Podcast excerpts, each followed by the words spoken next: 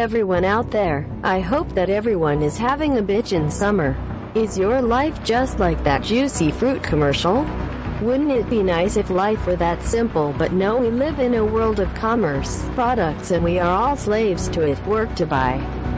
Buy what you don't need over and over until you are a hoarder and the star of your very own show on the TLC channel just like that Buddy Valastro guy. Whatever happened to the cake boss anyway?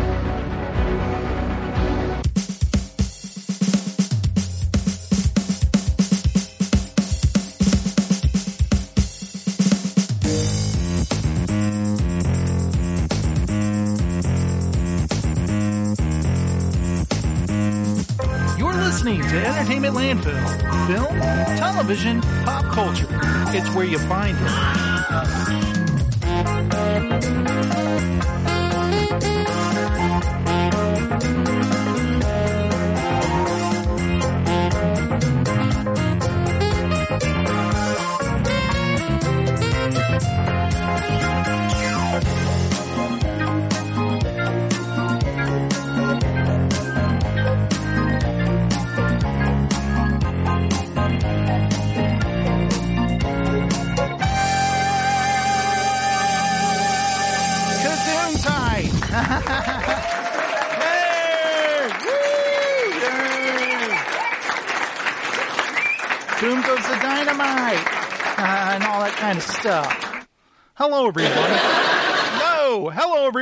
It's time for Entertainment Landfill News.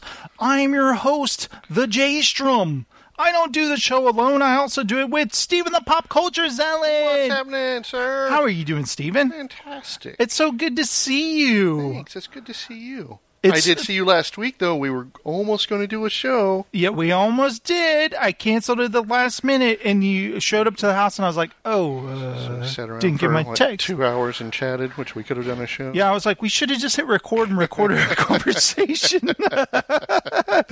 we should have. That would have been a fun show. We wouldn't have be, been talking about movies and stuff, but still, it was deep philosophical discussion, wouldn't you say? Yes. We're some deep guys, but uh, we're glad to be back and doing the show. Uh, we've seen both seen Solo twice. Twice. It's I hard to- saw it three times, but Yeah, I saw it uh, last Saturday. I wanted to see it again. I saw it in 3D at the Cinemark XD, and while I I enjoyed the presentation, I felt that the movie was kind of uh, washed out, Uh-huh. which can happen in 3D. The black wasn't black; it was more gray. And I was like, I want to see this the way it's supposed to be seen. I want to see it in Dolby Cinema, where the whole selling point of Dolby Cinema is perfect sound, perfect visual presentation, perfect lighting. Like if you go in the theater, everything is black. There's nothing that can reflect. The only thing that's lit up are all the speakers are like glowing red. And then when the movie's going to start, all the lights dim down in the speakers. It's pretty cool. Uh, so when the sound now, I think the sound is good in cinema, uh, Cinemark XD, but in Dolby Cinema, the bass is that kind where it's like, holy, I feel it in my chest. I feel it, my my butt is shaking, kind of a thing. And I don't know do if they they have have the recliners or regular seats? they have the recliners. Okay. They're a little bit more snug than at Cinemark. And I told Heather it felt like I was being swaddled like a baby, like I could just go to sleep right now. Uh, it was a little snug, but uh, still it was comfortable. I was being cradled perfectly for the movie. Uh, for instance, I've seen the Mission Impossible trailer several times before movies. This is the first time I saw it with total just oomph, like punching bass and So you're liking the Dolby Digital sound better than the XD sound? Yes, yes, very much so. Oh, well, at times, I'm going to tell you, I thought it was too loud. I was like, I could probably turn it down like a quarter, just a little bit. It kind of is hurting my ears sometimes, a little harsh. Uh, but it wasn't like distortion level loud. It was just freaking loud, you know? It wasn't like. You know how when you hear somebody listen to music real loud and it's like distorted level, it's like, dude, this does not sound good. Uh, the clarity was great, but it was just too loud, beyond my comfort level. I think uh, my I, my ears adjusted to it eventually, where I didn't notice it. But at the beginning, when it's like Dolby, and my ears have adjusted, I was like, "Holy shit, it's too loud!" kind of a thing. And then slowly, after all the trailers, the movie started. I still thought it was a little loud, but uh, I adjusted, and by the end of the movie, I wasn't thinking about it anymore. Like I said, just just turn it down just a little bit. But I understand maybe where we were sitting, I was just right in the path. We were sitting right in the center, kind of in the middle of the theater, kind of halfway. It's broken off into three sections, so when you buy the reserved seating, got to make sure you're not too high. Yeah. So I made sure they were in the back row of that middle section. I, I had my seats reserved, and I was waiting, you know, uh, to hear back from Melissa if she wanted to go or not. And I had them selected, ready to buy. Mhm. And she's like, "No, you can go without me." I'm like, "No." I will say this: it was better. I th- I liked it better than 3D because it looked that good. the The screen, the the way the picture looked was that good. And I was telling Heather, if it wasn't so inconveniently at the mall, I'd probably change from Cinemark. But Cinemark's just too convenient. You know, it's easier to go there, uh, and you know. When you leave, if you see a late show, you can come straight home really fast or whatever. But the mall, you got to, yeah, I know. You got to sneak in, not for Steven. You got to sneak into the mall. Forty-five minute drive home. It's kind of creepy. It's like Dawn of the Dead uh, after the movie's over and like everything's gated up and you're walking quietly. Like- You're- and you're like, this is perfect time for me to be attacked, you know? on on my way. Oh, at the mall. Yeah, yeah, Yeah. Yeah, on my way on my way home, usually like because everything around my house is under construction, so roads are closed. I have to after they close things from nine o'clock at night till what seven or six, five or six in the morning. Right. Uh, even on the weekends, they're doing it sometimes. So uh, I've I'll, I'll get up there and it's like, oh, this road's closed. So now I have to snake all the way around 820 and get up, you know, go up the 35 that way.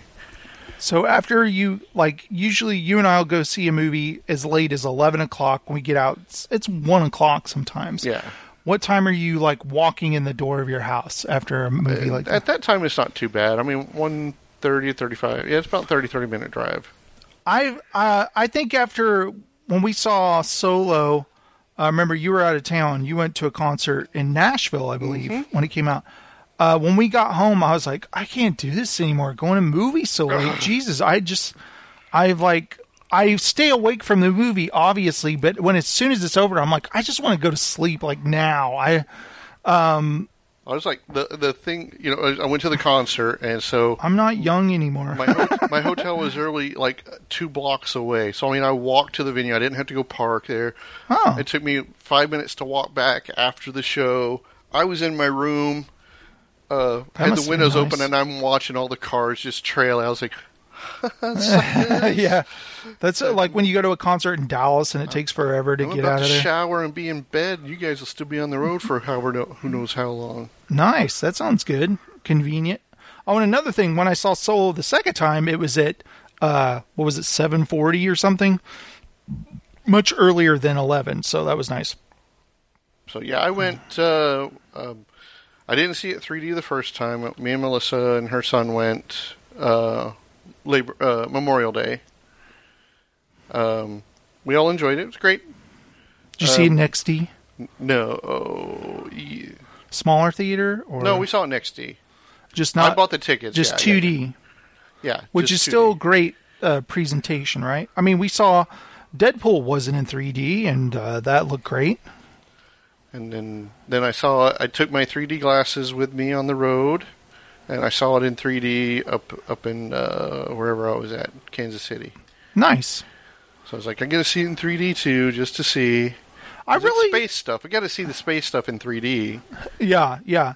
I did think s- certain sequences and stuff were good in 3D, but I will say I, I I enjoyed Solo quite a bit, and it's the kind of thing where now there's this kind of this uh, online uh, online toxic Star Wars kind of people who just hate on everything. Yeah. They hate on Kathleen Kennedy. They despise The Last Jedi. uh, uh, any kind. I didn't see a lot of scathing hate for Solo, except for oh, it's gonna flop or whatever like that. Yeah. But I will say this: I I thought that anyone who didn't like the Last Jedi, Last Jedi would still like Solo. There's nothing in it that. Uh, well, I mean, there might be something in it to. I don't have. I don't have toxic brain or whatever. I don't know what they're going to get upset about, and nor do I care.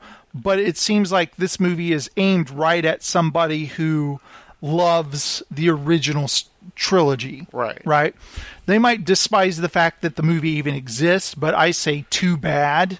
Uh, I think that the movie is uh, very entertaining. It's a lot of fun. You get to see young Han and Chewie. I thought Donald Glover was fantastic as Yeah. Lando. I even liked Woody Harrelson. I, I read some people say, really, Woody Harrelson? Like, everyone knows this is Woody Harrelson. But I really liked his character. I wasn't thinking him as, oh, that's Woody Harrelson being Woody Harrelson. He was uh, Beckett. And I thought he was a cool character. You could do that with any known actor. Oh, that's just Tom Cruise. yeah, yeah. That's But- just uh, you know so and so. You know, like Woody Harrelson. but uh, he plays a character named Beckett, who's an outlaw, and he's like a he's a gunslinger with uh, his cool blaster pistols. And I thought he was pretty awesome, wasn't he? Yeah, He was I a had cool no. Pro- I had no. Pro- I ne- never once. I mean, yeah, it's Woody Harrelson, but I never once thought, oh, he's just Woody Harrelson in the movie. You know, Yeah, I was like, I think I could put that out. And then I did see something about them talking about Donald Glover was like. Uh, uh, too metrosexual or something, and, it, and I was just like, uh, what? Uh, Yeah, I there was- thought, you know, even Lando back then was kind of a ladies' man kind of dude. You know, There kind was- of he primped him. Right, he cared too much about fashion and Yeah. stuff. That's stupid. Yeah, uh, there was a lot of clickbait articles about how uh, apparently Lando he's uh, he's open to anything because he lives in space. He Yeah. can have sex. Pansexual, Yeah, he's whatever you wanna call it. pansexual. Uh, and he said, "Well, you're in space. You have more options. Doesn't that seem obvious?" You know, Donald Glover said that. And I was like, "This is just a clickbait article for us to click on it and go, oh, let me read about this kind of thing." It's No, no. To me, Donald Glover, his I don't want to say imitation, but he- did the mannerisms of Billy, Billy D. D really well. He did. He uh I mean, he spoke in the cadence, I guess, of his voice. yes, and that was the thing that I was kind of when I did an immediate reaction and recorded my thoughts is I was like, what's funny is I in no way wanted uh Alden Ehrenreich like to say, okay, you need to do your Harrison Ford impression. You're playing Han. Yeah. I would rather be like, no, you're playing Han Solo. You're not playing Harrison Ford. Do your own interpretation, okay? But then Donald Glover, he's doing Billy Dee Williams, kind of. Right, He right. kind of. He kind of. You kind of. That kind of wears off where you don't see it anymore. Right. It becomes invisible.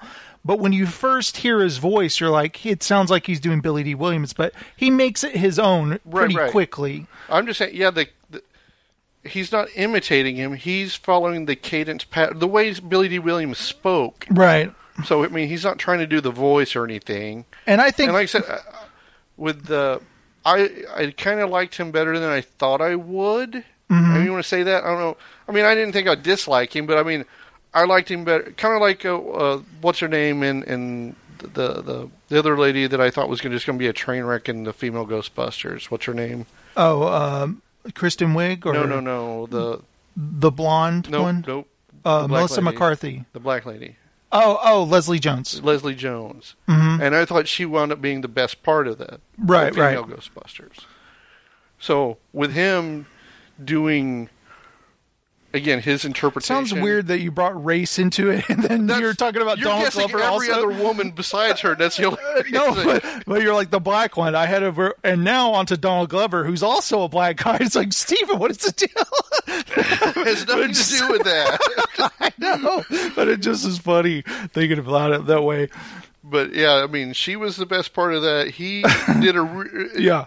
I, I like I said, I liked him better than you know. It's like I hope he doesn't. Like you said, I didn't want him to do Billy Dee Williams, Right. but And I wasn't thinking as soon as I heard his voice, I wasn't like, "Oh no, Yeah, oh yeah. no, he's doing an impression." No, I didn't think that.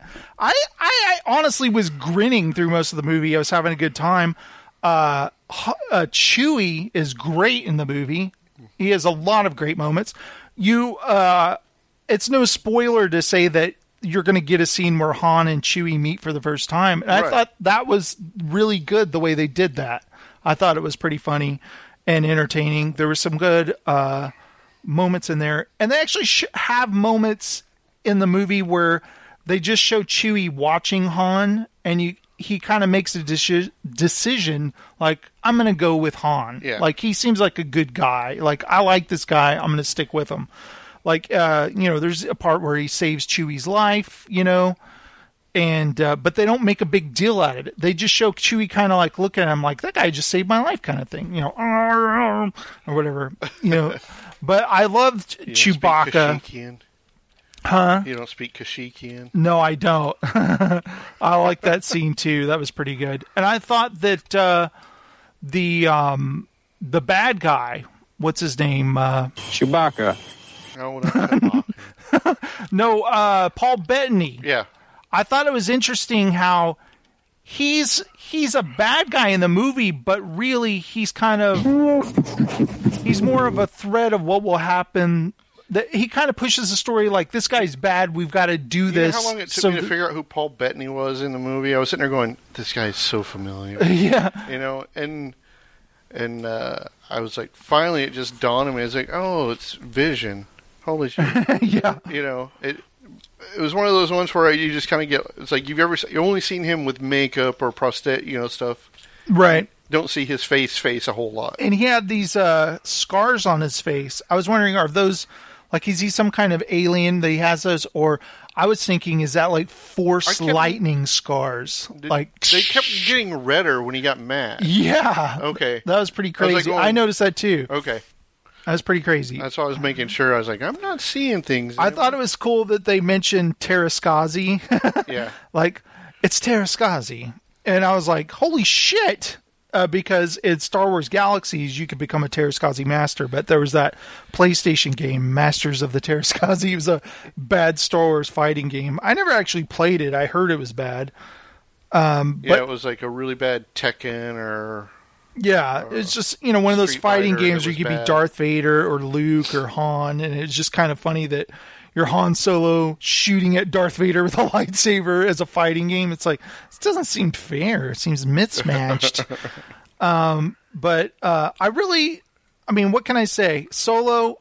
I know it didn't make a lot of money. I mean, it made over a hundred million dollars, but for a Star Wars film, you could say it failed. Do I care that much? I do in the capacity that I honestly, by the time the movie's over, I was like, hey, I'd like another Han and Chewie movie. Solo Two. Yeah, or they announced right away that James Mangold is going, the guy who did Logan, he's going to do a Boba Fett movie. And I was thinking, I'd rather see another Han and Chewie movie with Boba Fett as the villain in it. Yeah. Or Boba Fett in it uh, to some capacity, because it w- wouldn't mess up any of the. Uh, the canon of Star Wars that they didn't know Boba Fett before Right.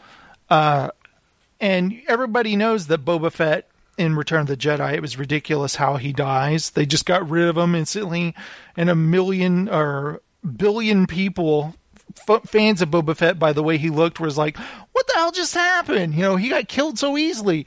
And then in the Star Wars Expanded Universe books, they wrote that actually he couldn't be digested because of his Mandalorian armor, so he was spit out, and then he survived or whatever. But still, you cannot get away from the fact that they accidentally tapped his jetpack and he went ah like flew with his Yeah. arms flailing like a big weenie you know they totally like disrespected everyone's kind of imagination of what Boba Fett was That he was a badass. I think it would be awesome if they made a new Boba Fett movie and had something happen where someone stole Boba Fett's armor and the guy in Return of the Jedi is not Boba Fett, it's a guy impersonating him and he's just trying to get his payment from Jabba for uh for Han. And I don't know where the real Boba Fett is, but this guy stole his ship or uh and his suit. He's knocked out on. so the guy they see ah he gets Slave One. Yes, yeah, Slave One. The guy who gets spit in the Sarlacc pit and he dies. Boba Fett shows up and wakes you, up in his underwear on Slave One. you see him. Hey, guys, maybe he was im- imprisoned or framed or something. They think he's somebody else. I don't know. But he escapes. He gets to Tatooine to uh, tell Jabba or whatever to get his money. He sees Jabba the Hutt's dead. The Sarlacc pit. He's standing there, and all of a sudden it's like and spits out his armor, and it's all gooey, and he's like picks it up and walks away.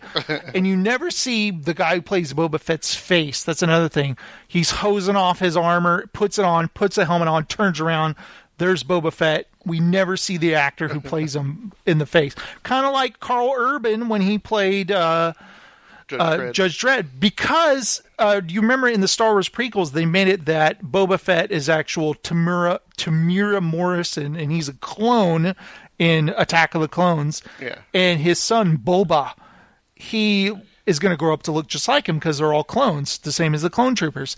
Basically, they made it as uninteresting as possible for a Boba Fett movie. So essentially, any any of the clones could pass for Boba Fett, Yes, yes, that's. And they even made. and that could be where you get it. Was you have a stormtrooper who defected and is Oh yeah, it could be an old clone trooper Yeah. like hiding out, in, in but that wouldn't matter what he looked like because nobody knows what Boba Fett looks well. like. I mean, if I'd rather it be a total doofus or something. you would think in space to pace him, you're going to have to do a DNA thing or something. you Maybe know? I don't know. Maybe Boba Fett he pr- can probably come and go as he pleases at Jabba's palace because they know who he is because he's probably been working for him for years. But what would be interesting is that then in the Boba Fett movie, Alden Ehrenreich and Chewie from Solo they show up in the movie, and uh, I think that would be pretty cool. I mean, another thing is Solo uh, did not open on. It hasn't been that long since the Last Jedi, correct? Right. I mean, what has it been? Six months or something? Uh, instead of us waiting a year For Christmas, for yeah. Christmas. I know why it was on May 25th because that's the anniversary of the original Star Wars. They wanted to really ha- make it special. Hey, look. But I felt like when it was coming out, there was no build up to this is the big Star Wars anniversary kind of thing. Uh, Nobody was feeling that. And it opened up on uh, Memorial Day, right? And uh, Memorial Weekend. Memorial Weekend. And And I honestly, thought that kind of a bad one because people are on vacation. a lot of people don't go to movies on Memorial Day weekend. Now, I did because I'm not. I'm going to go see a Star Wars movie when it comes out. I mean, I know I'm a Star Wars diehard. I'm not a toxic fanboy who's a gatekeeper who doesn't like women roles. And uh, there's a droid in the movie L3, and there's a part he goes, uh, well, what do you want? And she goes, equal rights. And I know there are some fanboys like, oh, here we go again. Come on with the equal rights and women, they're taking over or whatever. It's like, I don't feel that at all. I say the more that happens, the better. The more something like that happens in a Star Wars movie and it makes those toxic fanboys groan, I'm like, put more of it in there because I think it's hilarious. It'll it'll push them away to the to the Yeah. fan, uh, to a true fan. like this is my Star Wars. No, it's not. It's everybody's Star Wars. And it's not yours anymore, so move on, please. And there was that big story about the girl who played Rose Tico, Yeah. who she had been harassed so much that she just quit social media. I'm just like, what are these ass? She didn't write her part. She was cast in the movie. Uh, you know, any, and not anybody anybody any uh, say I don't know if any females complain, but just say if a female complained about her role, Mm-hmm. they would have killed to be her part in the movie. right. You know, it's like so you're you're bitching about what? Now guys bitch to be bitching, you know. Yeah, I think the best thing to do is just to ignore that that voice, the the toxic fanboys and you know like for years on the show I've talked about like I read the comment sections on YouTube or it would be ain't it cool news back in the day and it's always been terrible. It's nothing new. You just have to ignore those voices. Like if you look on Entertainment Weekly, it's a magazine a lot of people pick up about their just generic entertainment news or their clickbait stories. Any of those stories in the uh, comments is just terrible shit that you wouldn't believe somebody said. But actually, you become a very cynical person when you read it enough. Uh, uh, it could be about anything, and it'll make you sick, make your skin crawl, just that people view the things this way, and you're just like, well, who cares what these people think? I would never want to spend a moment knowing this person, Right. Because of their views. So, Why would you care what they think It, it's just a shame or- that they go out of their way to harass somebody who just wants to. I mean, I'd love to be in a Star Wars movie. It would suck if then I got harassed because of my role. You Well, know, because the the was it the young kid Jake, uh, they got harassed. Mm-hmm. Jake Lloyd. Yeah. Yeah, see, I didn't know he got harassed or anything. I'd heard people say like uh, Star Wars ruined his life. Well, that's Which because is a shame. harassed him. yeah, and it's not his fault. He's a little kid cast in a Star Right. Wars movie. It's yeah, George Lucas's him fault. at all for for you know.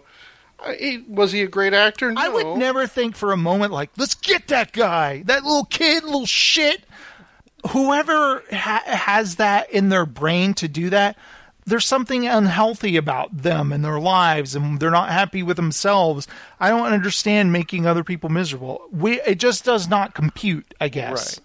You know, and it's It's it's, a whether- shame. Whether I cared for his performance or not, you know. Yeah. like, I don't blame the kid at all. I'll make fun of the movies or like, ah, Jeepers, Qui Gon, or something like that. But I'm not making fun of Jake Lloyd. I have no problem with him. You know what I mean? yes. He's a good dude. Nobody harassed Liam Neeson after it, did they? or uh, Ewan McGregor? I don't think so. Hayden Christensen, No, that- maybe. the- and, and the and the dialogue was just as stilted for them as it was for for Jake Lloyd. It wasn't the best dialogue. they did the best with what they could and uh i just it's a shame but also so, social media uh, I mean, not all you can cracked hide be behind anyway a veil of you know a, a this anonymity of a name. yeah it's bullshit whenever you see a twitter handle insulting you and there's blank there's no picture or anything that they just created their account so they could say something awful to you Yeah. just block them don't even read what they have to say it's there's no point into it Well, any uh, you can say anything, anybody negative. Just it's like, look, you would have done this role a thousand times over. Even you know, do if you would you do it if you knew you were going to get negative press? Hey, I'm still I got to get paid. I got to get a job to act. I'm not going to get another job acting if I don't take this one. You know, each one leads to the next piece. right And especially with a Star Wars, you know, you're going to get a, uh, it's a franchise. It's going to keep going on. Now, how many more films? How much uh, exposure will they get in it? Right. I'm sure she'll get other roles and things, and she'll be great in episode nine. Uh, we'll wait and see. But I just it sucks that somebody she has to be harassed by these idiots and the people who are like, I'm boycotting Solo. It's like, fine, bye. You know, don't Dude, need I don't you. have to sit I next to an idiot at the screen. And I think people that pe- yelling. people discover Solo and watch it on Blu-ray or when it's on uh, cable. I should have went to the movies and seen this. I, I think they'll say this. Isn't, I heard this was terrible. It's like you didn't hear it was terrible. You heard that it didn't do well at the box office. It probably should have waited till Christmas, but now this Christmas, it, uh, they couldn't open it at Christmas because now there's movies slotted for for there. Right. I'm sure Pixar For movies or years. or uh, even uh, I saw there's a new trailer for the new uh, Transformers movie. Bumblebee Yeah. opens this Christmas. Oh, Jessica is. She said comment sections are where humanity goes to die. Yes, it is. Indeed, yes, it is. Uh, Stephen, uh, so you uh, solo highly recommend it. yes, It's good stuff, it was it? fun. great stuff. Enjoyed it. Uh, did you know? I want to skip this right here. I know. There's a new Halloween movie coming out.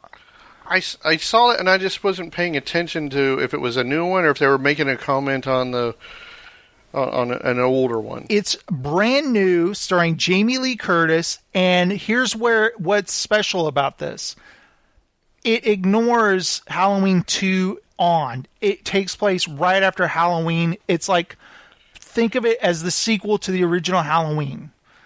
And uh, it's written by David Gordon Green, the guy who wrote Pineapple Express, Your Highness, and he co-wrote it with d- actor Danny McBride.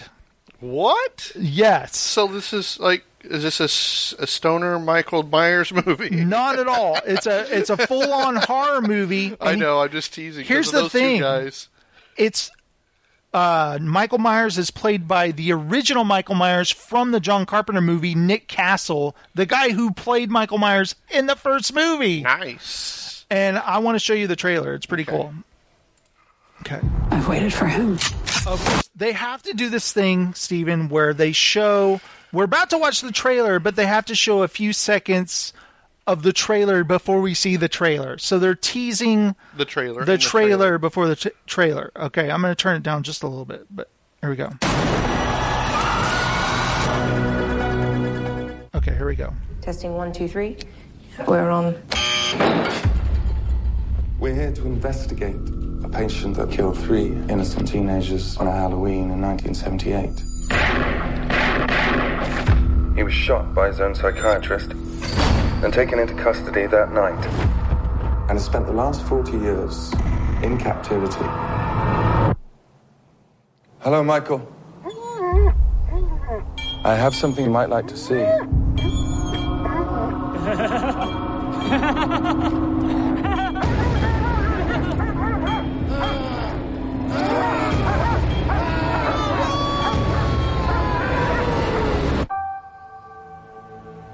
everyone in my family like turns into a nutcase this time of year. Yeah, I mean, your grandmother is Laurie Strode. She was almost murdered.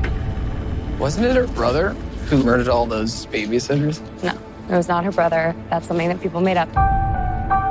Tina said, I pray every night that he would escape. What the hell did you do that for? So I can kill him.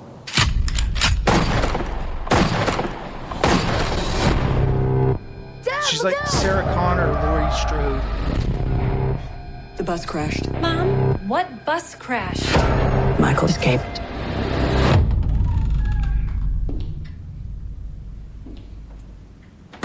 Excuse me, somebody's in here. Hello?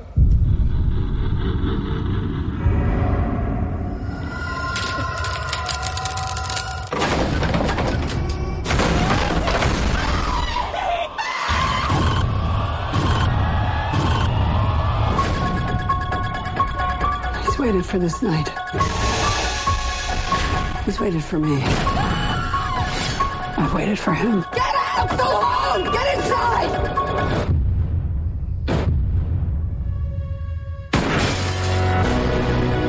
You don't believe in the boogeyman?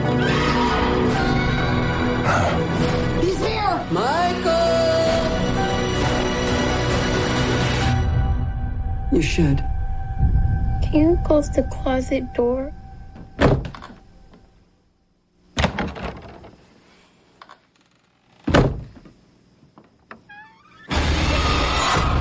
that's pretty. That's pretty good. The closet door won't shut. It's because Michael Myers is He's in. got it. his foot in the door. It's like I don't think so. but uh, I think it looks pretty good. What's funny is remember uh, they had they brought Jamie Lee Curtis back for Halloween H two O. Yeah. And at the end she chops his head off. Yeah. So it's funny, like Jamie Lee Curtis has done this before. Like, hey, we want to bring you back.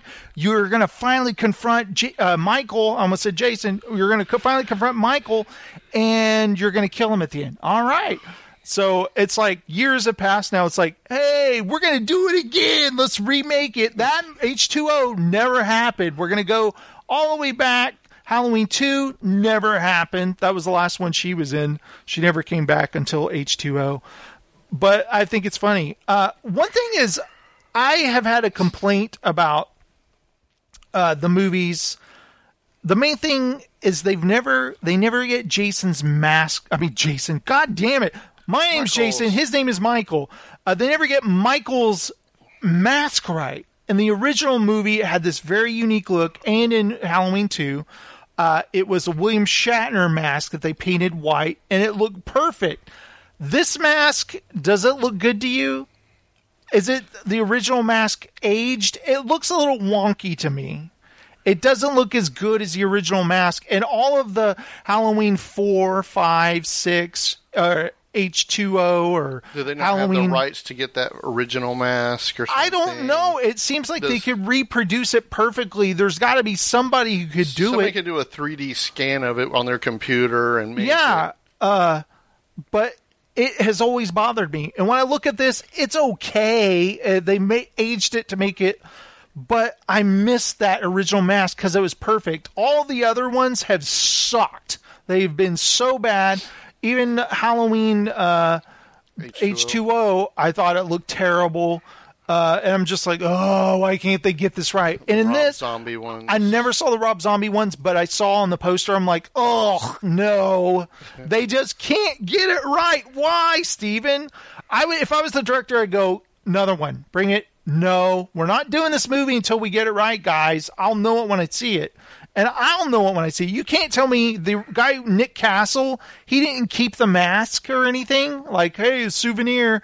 Did they only have one of them? They had to have had multiples, right? Yeah, yeah. Did somebody keep one? Because you got to think they they bludgeoned it and everything else. I mean, it kind of looks like it's almost it, It's close. but uh, trying to think, it's it's almost. Do you want to say? I'll say it. The top one there. Go back up. From that angle, almost looks like uh, the Joker mask. Mm mhm. It, it, uh, Heath Ledger Joker almost But without it- the without the makeup without the makeup. uh, yeah, yeah, I can see the- that. But at least the movie looks good, right? Yeah. Sorry, I'm looking at. That's why I'm. You and I went- My, my delayed. Yeah, sorry. You and I'm I saw- the picture still. You and I saw uh, H2O together, Uh-huh. I believe, and I never wanted to see the Rob Zombie movies because I'm not a fan of Rob Zombie's movies. Yeah, I'm not a fan of Rob Zombie movies. Okay, uh, I have no problem with Rob Zombie. I just don't want to watch his movies. Okay, I, I tried the House of a Thousand Corpses. fan. No, Like it? no, No, I, I mean, uh, I understand people like go into the it, go get into it and all, but Mhm. that was just a little beyond me. Yeah, I or don't the- mind a horror movie, but that just seemed like they're just grungy for- and like yeah. gross or whatever. Yeah, it looked like very dirty horror movie. Steven, I'm I've been so happy lately that Game of Thrones is finally ending.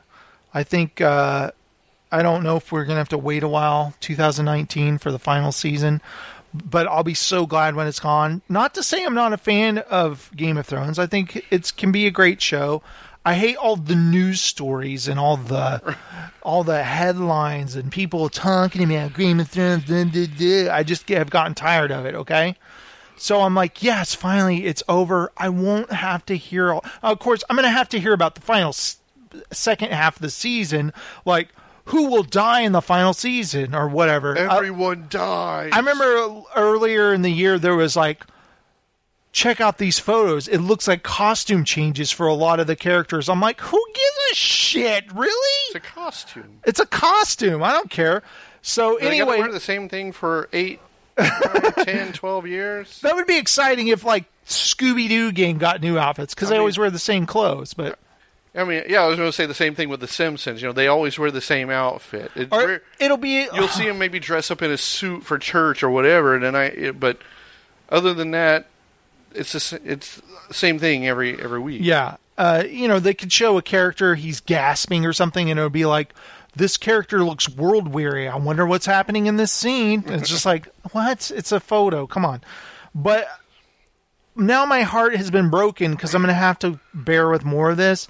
HBO orders Game of Thrones prequel set thousands of years in the past. HBO's president Casey Bloys has been hinting at walking around and teasing Game of Thrones spin-offs for years.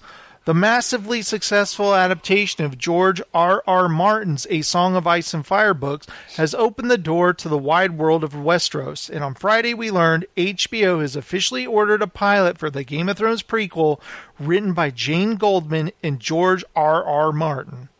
This prequel will go way back in the past, taking place thousands of years before the events of Game of Thrones.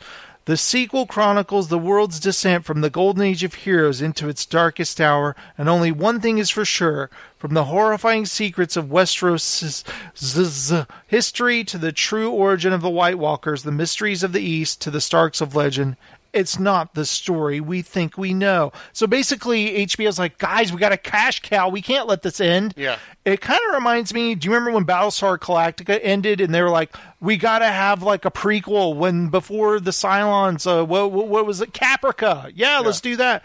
Didn't work. Caprica failed. It was like two seasons gone. Uh, do you th- think once this series will be over, it might be the same thing? People are like, I'm done. I don't want to go back, or kind of a thing. You know, I'll do what sold in the beginning because of it was very gratuitous with its sexual nature and violence. Mhm. Do they stick to that key? Oh, I'm sure. Then I'm you'll you'll you'll probably have the same demographic watching it. Yeah, people. Uh, another thing the show had going for it is that a lot of people had read the books, so they were familiar with the characters and they could see, oh, this is how they handle that. Going back to the prequel, will there be a book tie-in? I don't know. Like, you know what I'm saying? Uh, Is it just? A, I mean, he hasn't written anything about the prequel or I don't know. any books or I'm sure, though. unless it's in his mind. There's probably been gotta- Westeros companion books, like to with map, well, maps does and he, stuff. Does he have it kind of mapped out in his head and hasn't written it? You know, hmm it's like because Oh, I'm sure he does. I mean, I've seen you know interviews with with him. I saw one with him and and Stephen King. You know, and they're sitting there talking, and it's like because I don't I don't you know George R. R. Martin's saying to King, I don't know how how do you produce so many books? He goes, I write daily. You know, like- so I guess George R. R. Martin R. R. Martin's just kind of I don't want to say lazy, but he writes at his own pace. Some people would say that. I, I'm not saying it. You know, it's like, well, I mean, how do you say that to somebody? I mean, Oh yeah, he I writes w- these gigantic. He's a very successful these- yeah, author. Uh, yeah, I mean, and he's written a what have I written? he's written a lot of stuff other than Game of Thrones, and he might be like some days he's like I don't want to write about Westeros. I'm writing a futuristic sci-fi Yeah. uh, story or something. So, but but he doesn't have the same, I'll say, work ethic or fortitude that that King does. You know, Mhm. that King says, okay, I have to write every day for eight hours. Yeah, Stephen King, uh, he's prolific. There's nobody like him. Yeah, there are, there are a lot of writers who write every day, I'm sure, but Stephen King is just nobody will catch up to the amount of work he does. He just that's what he does. It's kind of crazy. Now, speaking of books and writing, Stephen, this is great segue. Stranger Things is getting a prequel, but not one you'll be able to stream on Netflix. What? I don't understand. Instead, a novel is scheduled to be released next spring that will center on Eleven's mother, Terry, and the MK Ultra program. Deadline reports it will be written by Gwenda Bond, whose other titles include a trilogy about a young Lois Lane. Oh. Two other books will be released this fall a behind the scenes companion book titled Stranger Things World Turned Upside Down, the official behind the scenes companion and gift book, and a gift book compared geared toward young readers that will offer advice, wisdom, and warning from the Stranger Things world. Uh, when I first watched Stranger Things, the original series, I had this idea that I wish they would have done is do a novelization of the first season, but put it in like an old 80s movie paperback and sell them at grocery stores. I thought that would have been so cool. Like, it would have been the season in book form, you know, a novelization. And I thought that would have been such a cool tie on. I can understand why they did. It's like, no, we want you to get Netflix and watch it. I understand that. But I like this idea of a prequel. I like the idea of tie-ins if it's well written, you know. Well, speaking of the writer who wrote who's writing about a young Lois Lane, we did we missed the uh, passing of uh, Margot Kidder. Yeah, that was sad. I wanted to. That was a nice segue for me to say that. No, yeah, yeah. So- and also Anthony Bourdain. Did you read about that? yeah, that's, that's really sad.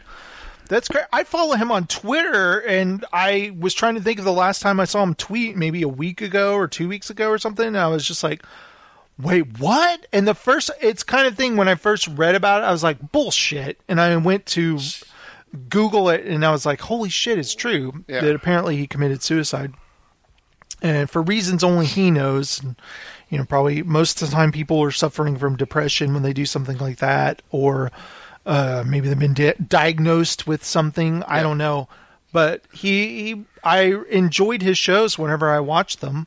Uh, no reservations, uh, especially I watched that one more than the other one on CNN, but they were they were all great shows, and he would travel to these faraway places and stuff and sample the food. Is a uh, he was just a really smart guy, and that's uh, it's very very sad. Sad stuff. So yeah, Margot Kidder, Anthony Bourdain. Yeah, the the sad thing about Margot Kidder is I, uh, I had no idea that she was still alive. I could have sworn she had passed away before. No, she she'd made some guest appearances on some TV shows here recently. Well, I remember back when she had. and I say uh, within the past five years or so, maybe. Remember, she was in the press because she had uh, a bad drug problem and she'd Uh-huh. been wandering somewhere, like she wasn't sure where she was, kind of thing. Went into somebody's house. She was buck naked in their backyard or something. Yeah, and I was, and I had thought she probably passed away a while ago, but then Mm-hmm. when I read she died, I was like, wow, I had no idea. No, they said I think she had made some guest appearances. I went. I want to say as not as as soon as like uh, 2015 or something on some TV Mhm. shows. Yeah, that's good. So- I mean, uh, y- that was sad finding that out. Um, Steven, on to other news that's not so sad. or maybe it is. I don't know. J.J. Abrams' Bad Robot expands into gaming with China's Tencent. What does this mean? It's lending its cinema storytelling chops to indie and AAA games. J.J. Abrams' Bad Robot Productions, the company behind blockbuster films like Star Trek, Mission Impossible Ghost Protocol, Lost, and Westworld, is making a jump into gaming. It's joining forces with uh, the company I said before, Chinese gaming giant Tencent and minority partner Warner Brothers to launch Bad Robot Games. I'm a massive games fan, increasingly envious of the amazing tools developers get to work with and the worlds they get to play in. As soon as I heard this, I was like, I want a Cloverfield game. you know? I watched Paradox, Cloverfield Paradox. Oh, what did you think of that? I don't know what to think of it. It- It's bizarre, isn't Yeah, it? Is I mean- did it feel like this isn't like a real movie? It's like uh I don't know how. it felt like they had a movie and they were like, let's make this a Cloverfield movie, so they added stuff to it. Yeah. Now, what I did notice, and I don't know if it was here, uh, if you noticed it too, the sound was just uneven throughout the whole thing. I mean, Hmm. couldn't hear dialogue, had to turn it up. By the time you get the dialogue up, it crashes and booms that were so damn loud, you turn Ah. It back down. I watch a lot of movies, uh, honestly, in closed captioning.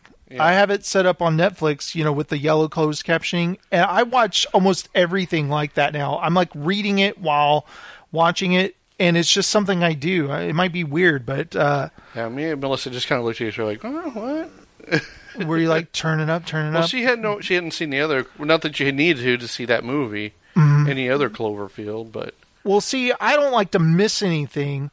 And it's funny because a lot of times, like if I watch a movie, I'm like, I didn't understand what they said here. Oh, when it comes on video, I'm going to watch it closed caption.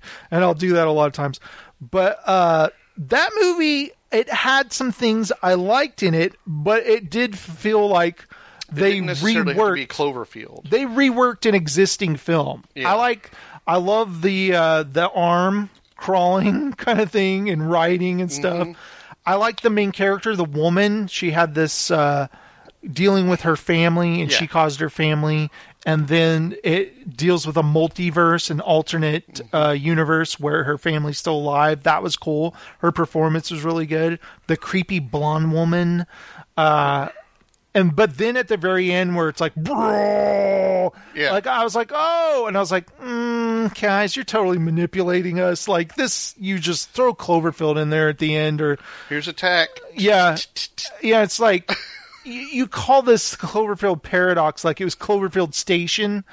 It just felt like they were just turning it into a cloverfield movie. And even though I enjoyed the film and I love the Donald Logue stuff, remember they're watching it on TV. He's like, they don't understand what they're doing. They can unleash monsters from another world that they could take over. It's like, oh, this crackpot. And it's like, he's right. That's exactly what they do.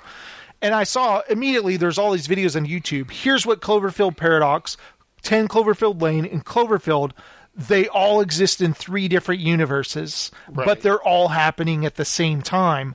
But not necessarily like It's New a multiverse, yeah. Right. yeah, it's a multiverse. Like it's happening in New York in the original one, but at the same time, it's happening in an alternate universe San Francisco for, with uh, John Good, and also Paradox. if you pay attention, and I didn't notice this at all, they like things you may have missed. John Goodman's last name is the same as Donald Logue's last name. Like they're brothers. That's why he knows what's going to happen. That's bad. That's why he, he he's waiting for something bad to happen because of his brother, and he's written these books. Uh, and I was like, "Ooh, this is exciting! I like this. I like all these theories and things that they put in there." But I would love to watch a Cloverfield film that's Cloverfield film from the beginning, and they write the script. They don't take a f- movie that exists and turn it into Cloverfield because Ten Cloverfield Lane was like that. That was a different movie that they changed into a Cloverfield movie and changed the ending uh, like Cloverfield. And I'd rather them just make a Cloverfield movie. Do you agree? yes, although I thought a lot of this film looked great, the effects were great, and all that. And I remember how exciting I was watching the Super Bowl, and it's had a Cloverfield co- commercial. And I was like, "Ooh!" And it said, "Watch it after the Super Bowl." And I went, "What? I can watch this now? What the hell?" And I remember telling Heather, "Like, I'm watching Cloverfield as soon as I wake up tomorrow morning." and I remember I did, and I was just like, "Hmm, interesting." okay. I can see why they didn't release that in theaters because Paramount wouldn't have made a dime off it. I mean, it would have made a little bit of money, but people would have been like, "This movie feels weird. It feels like it's not even a movie. It's like not quite finished. Yeah. it just it's short. It's interesting, but I would have felt ripped off if I paid to see it in the theater, wouldn't you? yeah. Like, wow, that was short. That was weird. it, like it seemed kind of almost unfinished. I thought the closing shot would have been so much cooler. They show the capsule going down and the clouds. They showed the Cloverfield go over the clouds, but it would have been cool if the camera followed through the clouds and then to go to the bottom and you see the city and everything, and you see one, two, three, four of the Cloverfields like walking around and stuff. That would have been really cool. I didn't expect to be like right in front of the camera, Yeah. kind of a thing. And I was like, oh, okay. They went. I that probably cost way less money than my idea of a cool shot would have been. Like, no, we're gonna have fifteen Cloverfield monsters. And it's like, Uh, it would Crawling be. all over San Can't, Francisco. can't we just show one of them, Jason? It'd be much cheaper. And I'm like, okay. But I thought the cast was great, and it must be weird to be in a movie, perform it, last day of shooting, you leave, and you're like, well, I'm done. Maybe in a year or two, I'll see this hit theaters. And then you're like, wait, what happened? They turned it into a Cloverfield movie? And you watch it and you're like, what the hell? Like, I don't remember any of this. I did like the aspect of her wanting to go to that separate Earth to see her family. And the guy was like, or You can't. you can't. That blonde lady. You are alive there. Like your doppelganger has a family. What are you going to do? Just show up and go, "This my family too?" And she's Yeah. just like, "Oh yeah, that really wouldn't work, would it?" No, but she was still trying to. Yeah, and you could see it popped in her head, like. But I like the the stuff with the arm. That was neat. Uh, yeah, absorbed by the ship. there were some pretty freaky, eerie parts in the movie Yeah. that kind of fake you out. There's a part where they hear like, and you think, "Oh shit, there's a monster in there," but it's a woman like, tr- or a dude like trapped or whatever. No, it was a woman. woman. And there's a. I was uh, remembering the parts with the guy with the worms and his eye looking around. There's some good freaky stuff in there. Yeah. But like I said, it, It- felt like you said, it's a different movie that didn't get finished, and they tacked on Cloverfield. and to it didn't feel for a second as I was watching it that like, oh no, this is this was always Cloverfield and they wrote it like this. Like, no, they reworked what they could. Uh, that's what it felt like. The part where they're looking at a monitor of Donald Logue giving talking about Cloverfield stuff. The guy was watching something else in the original version of the movie. There. He was watching news footage like it's very dangerous what they're doing or Yeah. something. But they're like, no, no, no, let's take Because Donald. Donald Logue was a whole afterthought. Yeah, yeah. They filmed that like years later after they finished completion of the film, or a year later or whatever. And there, it is kind of ingenious how they did that. For instance, the main character has a husband who's on Earth. His scenes all feel like they were like, hey, let's get the actor who played her husband back. We could film some Cloverfield shit there. There's a part where he's walking in some ruins and you see shadows of something walking by. Yeah. And you're like, oh, is that Cloverfield? And that was filmed way after the movie is completed, you know, the stuff with the husband. And I even like the part where like they're fine. Your wife is she's okay. She's coming home, and he's like, "What? No, you have to warn her. Don't come down here." And you're like, "Wait, what?" You know, I thought that was good. Um, they meant well, and Netflix got a deal, I guess. I don't know how many millions they spent on that, but they'll apparently pay money for anything except for season two of Everything Sucks. Boo! yes, I'm still, uh, mad about that. over that. So anyway, Bad Robot's going to release games. Uh, hopefully, a Cloverfield game. It's like, do you guys have any games that you couldn't complete for any reason? It's like, yeah, we do. It's like Put Cloverfield Cloverfield game. Kind oh, of sci-fi. uh, this wasn't a story. Anyway, oh, and I wanted to talk about E3 is uh, starts tomorrow, Steven. Uh, it's going to last until Tuesday. Tomorrow we have Electronic Arts big uh, thing. Uh, I believe around noon you can watch their press conference. You know, EA does stuff like FIFA and football games, Madden, but also they do Battlefield. But they have some other properties, including Star Wars properties that I can't wait to see what that is. There's a game that I'm really interested in seeing more about. It's called Anthem. It's a multiplayer game by BioWare and where you wear Iron Man type suits and you fly out and battle monsters and stuff looks pretty cool. Now Sunday is Xbox, Steven. That's where we get to see all the new Microsoft games. Uh, and also Bethesda, they did stuff like Wolfenstein and Doom and Fallout. They have a press conference later Sunday. Now Monday, that's the big day. We've got Square, we've got Ubisoft, and PlayStation in the evening. PlayStation always has pretty cool uh, press conferences. That's Monday, and then Tuesday morning uh, they always do this. Nintendo they do a pre-made video of all their new games, and it's it's exciting.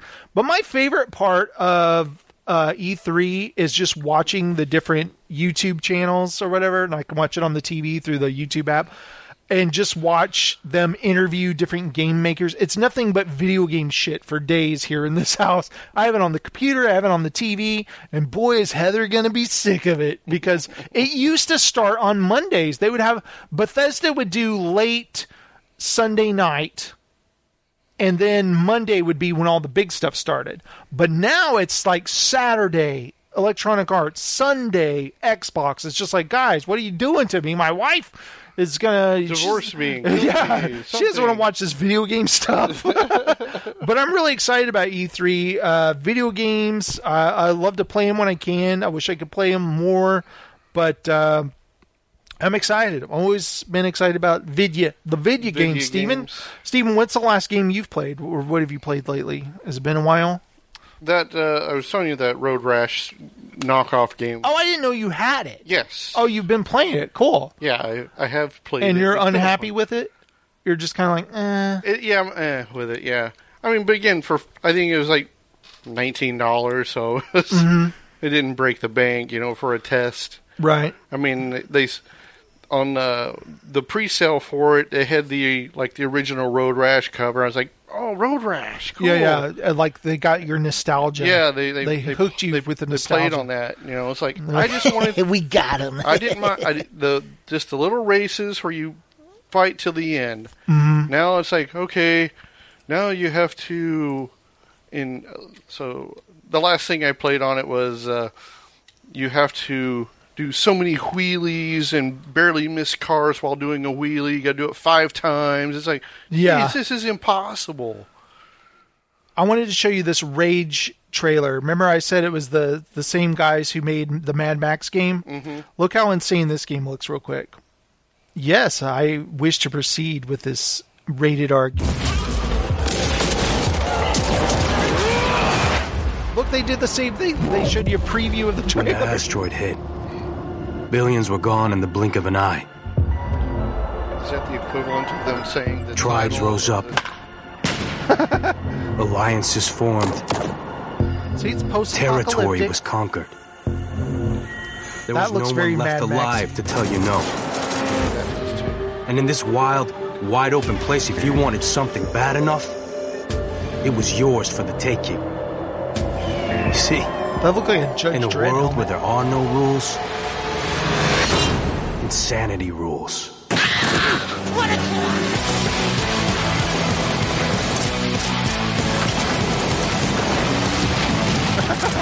It's like big steampunk robot or something.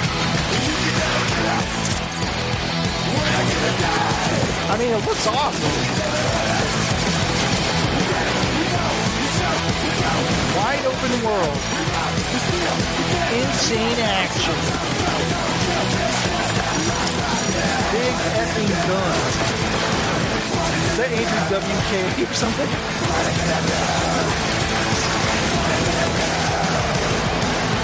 I love the idea of having my own vehicle.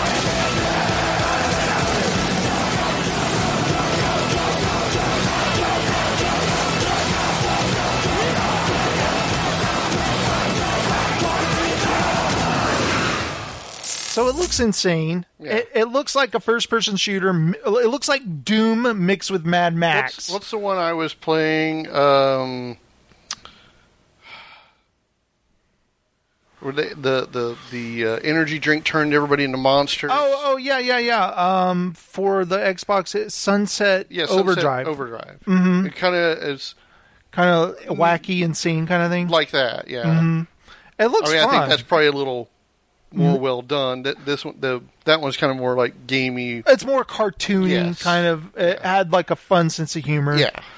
The blood was like orange, you, goop kind of stuff. orange or green, whatever. Yeah, and this then- looks more gory, then, kind yeah, of. You have like uh, the the time bomb teddy bears that you could shoot Yeah. and stuff. This Rage Two looks like a mutant kind of uh, sci-fi Mad Max with like steampunk, steam-powered robots, and but it's got vehicles and like you know Mad Max. When you get out of the car, it's uh, third person where you see yourself walking around. This is like first-person shooter stuff, but it looks cool. Yeah, the Sunset Overdrive was was third uh, third person. Where you saw Yeah, yeah. the guy. Mhm. Uh, Th- I and it was like a game. mix between that and like Tony Hawk because you could. I played that a little bit. I remember one day Xbox did a play it free for the weekend, so I downloaded it and played it for like one day. But you I had a good almost time. finish it in a day. I mean, oh, really? Is the storyline pretty short? Yeah, yeah, yeah. Uh, I, I enjoyed it, but once it was over, I was like, I, I didn't want to buy I, it. I'd definitely say two days you could finish it. hmm Steve, we haven't done the show in a while, so we haven't done uh, Rotten Tomatoes. What do you say we do that? Sure. Wouldn't that be fun? That'd be excellent, sir. Let's read Rotten Tomatoes. Could you find anything in this folder? No. Like, uh, there's a gazillion things, but if I just do this. All right, Steven, let's read Rotten Tomatoes. You say either, I say either. You say neither, and I say neither. Either, either, and either, neither. Let's call the whole thing off. Yes, you like potato, and I like potato. You like tomato, I like tomato. Potato, potato, tomato, tomato. Let's call the whole thing off. Smell like stale tomato juice. All right, Steven. Uh, solo, 71% fresh. At least it's fresh, right? Yes. They don't want to give. Uh, there haven't been a bad. Rev- there has not been a bad reviewed Star Wars film since the prequels, right? Um, tropes and twists of shamelessly recycled cliches are presented throughout with an absurd earnestness," said Richard Brody. Matthew Rozsa of Salon.com said, Whenever Star Wars, in quotes, tries to develop one of the franchise's key characters, it whiffs. Solo is no exception. A disappointment on par with The Last Jedi and the prequels. Okay, we know his agenda, don't we? Daniel Krause says, no Star Wars installment has been more lost in space than this one. Oh, I object to that statement. Matthew Singleton of Film Inquiry says The two entries into the new trilogy have felt epic and heavy, but also joyous and uplifting. Solo tries to grasp at both ends of the spectrum with doomed romances alongside soaring Falcon chase sequences, but it never really reaches either. Okay, whatever.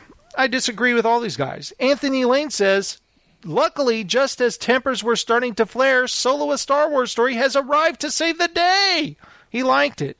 Peter Rainer said, Of all the Star Wars themed movies, this one is the closest to Saturday afternoon serial Western. That's right, it's a Western, for Christ's sakes. It's written by Lawrence Kasdan, the guy who did Silverado. Philip D. Cern- Semlian says, Solo is at its best when it's unoccupied from all that heavy lifting, just crammed in a cockpit with its likable cast and shooting for the stars. There's a part in Solo where uh, Qi'ra, the girl from Game of Thrones, she's sitting in the cockpit, and he's like, uh, "Reroute the deflector shield." Uh, the rear deflector shields. Give all the power to rear deflector shields. She's like, "Oh, that's a great idea. I don't know how to do that." Chewie's like, "Mm," and he's like, "Click, click, click, click, click," and she goes, Chewie, you need to sit here. And he sits down next to Han for the first time, and then you hear the dun dun dun dun dun. dun.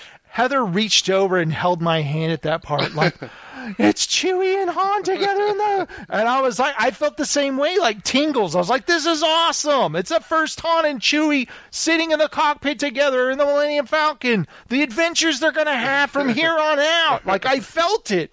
I don't know what uh, people's problems are, and I don't care. They can all eat shit. Now, Steven, there's an all woman Ocean's 8. You oh, say. here we go. Men are getting pushed out of Hollywood movies, Steven. There's an agenda going on. Sandra Bullock, Cate Blanchett, Anne Hathaway, Helena Bonham Carter, Mindy Kaling, Rihanna are in it.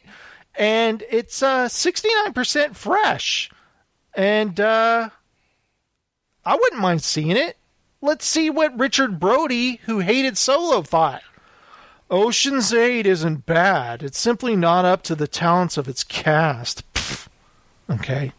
That guy's a dick. Katie Walsh says gender swap reboots can and should work, but not when they're as underwritten and slapdash and disappointing as Ocean's 8. Really, Katie? These women were counting on you. Peter Rainer, who also likes Solo, said, It has some spark and dazzle at least until the last half hour or so when it fizzles. I give it a B minus. Go ahead and go see it. Oh, see? He's not too critical, is he? Richard Brody. I don't really like movies. I don't know why I watch them. I don't Why do I have this job? Why do I write reviews? Scott Marks of the San Diego Reader says the best that can be said is Eigil Bryld cinematography is easier on the eyes than a dim screensaver. Aren't I funny? No, you're not. Kate Taylor of Globe and Mall said, is it Globe and Mail, Stephen? Hathaway's screwball performance toys wickedly with the star system self parody and keeps the movie chugging along, but it does little more than chug. I give it a 2.5 out of 4, which is fresh. Yes. 2.5 out of 4? Yes. That's fresh. Gonna be below two. Adam Graham of the Detroit News says it succeeds not as a gimmick or a gender flip of an already established concept, but on its own own as a worthy successor to the franchise. As a lark, it's a pretty good one. I give it a B. Everybody go see this now. Tim Appelo of ARP Movies says, actually, the this comic romp is for everybody. I give it a 5 out of 5. Wow. Ann Lee Ellingson says, an achingly cool, fabulously stylish, glamorous set continuation of the franchise. Orlando Maldonado says Ocean's 8 pulls an entertaining and improbable feat. Full review in Spanish. Well, I can't read Spanish, so I'll skip that one. Sarah Michelle Fetter says makes its own stiletto heeled mark upon the genre. It's a heck of a lot of fun, and spelling things out any more than that feels slightly like overkill. 3 out of 4. Hey, not bad. Let's read this last one because I like the guy's name. Andy Crump says more than cool. convoluted high sequences. It's the chummy hangout vibe of Soderbergh's Ocean's films that makes them such a pleasure to watch. Ah, he didn't direct this one though. It was Gary Ross. Now there's a new movie out called Hotel Artemis. Steven, have you Yes. seen trailers for this? I have. Commercials, etc. I almost went to go see it last night. I thought about it real hard. Really? Okay, it's written and directed by someone named Drew Pearce. It stars Jodie Foster, Jeff Goldblum, Sterling K. Brown, Sofia Boutella, Jenny Slate, Brian Tyree Henry. Set, mm, Batista. Yeah, David Batista. Set in riot torn near future Los Angeles, Hotel Artemis is an original high octane thriller starring Jodie Foster as the nurse who runs a secret members only hospital for criminals. Jodie Foster is joined by an all star cast that Jason already named, so he's not going to do it again. Oh, okay. How did they know that?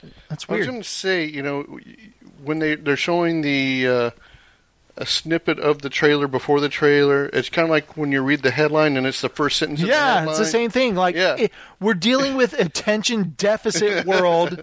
People can't look from, from their smartphone, so I have to be. Oh, oh, what? Oh, it's the hook. It gets. Oh, it's got me. I gotta keep watching, kind of thing. It's kind of sad, still, why does the first line have to be the fir- the headline? I don't know. I also. It's really. So I mean, that's kind of the It's the imbo- snippet before the trailer. It's a the- statement on how stupid the world is, I think. 59% rotten. Let's see what Richard Roeper thought of it. Positive points for trying to achieve something original and for the quality of the cast, but after that bloody boldness, the analogies and the life lessons and the moments of closure are all too predictable and familiar. I give it a 2 out of 4. Okay, that could be rotten, right? Or is it That's like right on the. I mean, that's why why go for a 4? Why not 5? I don't I mean, know. like it's, you're at average right there. That's not good. That's not bad. It's medium. It's right there. It's Brian Lowry of CNN says ultimately, though, this moody, bleak film about a secretive hospital for criminals oozes atmosphere. But it isn't worth checking out or perhaps even checking in. Get it, Stephen? Oh. Mike LaSalle says maybe no one should ever get in Pearce's way again. Four out of four. Okay. Ty Burr says high concept, low budget, proudly set, bound. Hotel Artemis shouldn't work at all. Somehow, miraculously, it does. I give it a three out of four. Matthew Lacona. Hey, we know this guy. The characters are stock, but interior complexity isn't the point in a one crazy night genre outing like this.